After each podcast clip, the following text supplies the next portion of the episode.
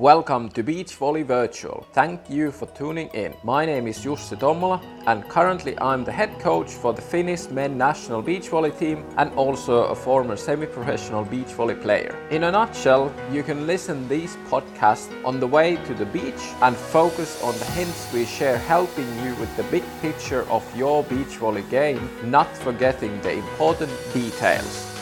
In this episode, we help you to improve your setting move towards the optimal ball reception area. Use both underarm and overhead setting technique to set front and back.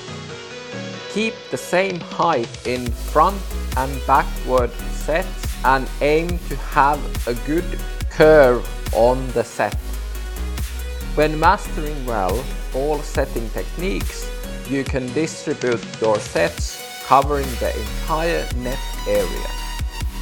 Immediately after setting, look to the opponent's side and give guidance to your partner where to hit the ball.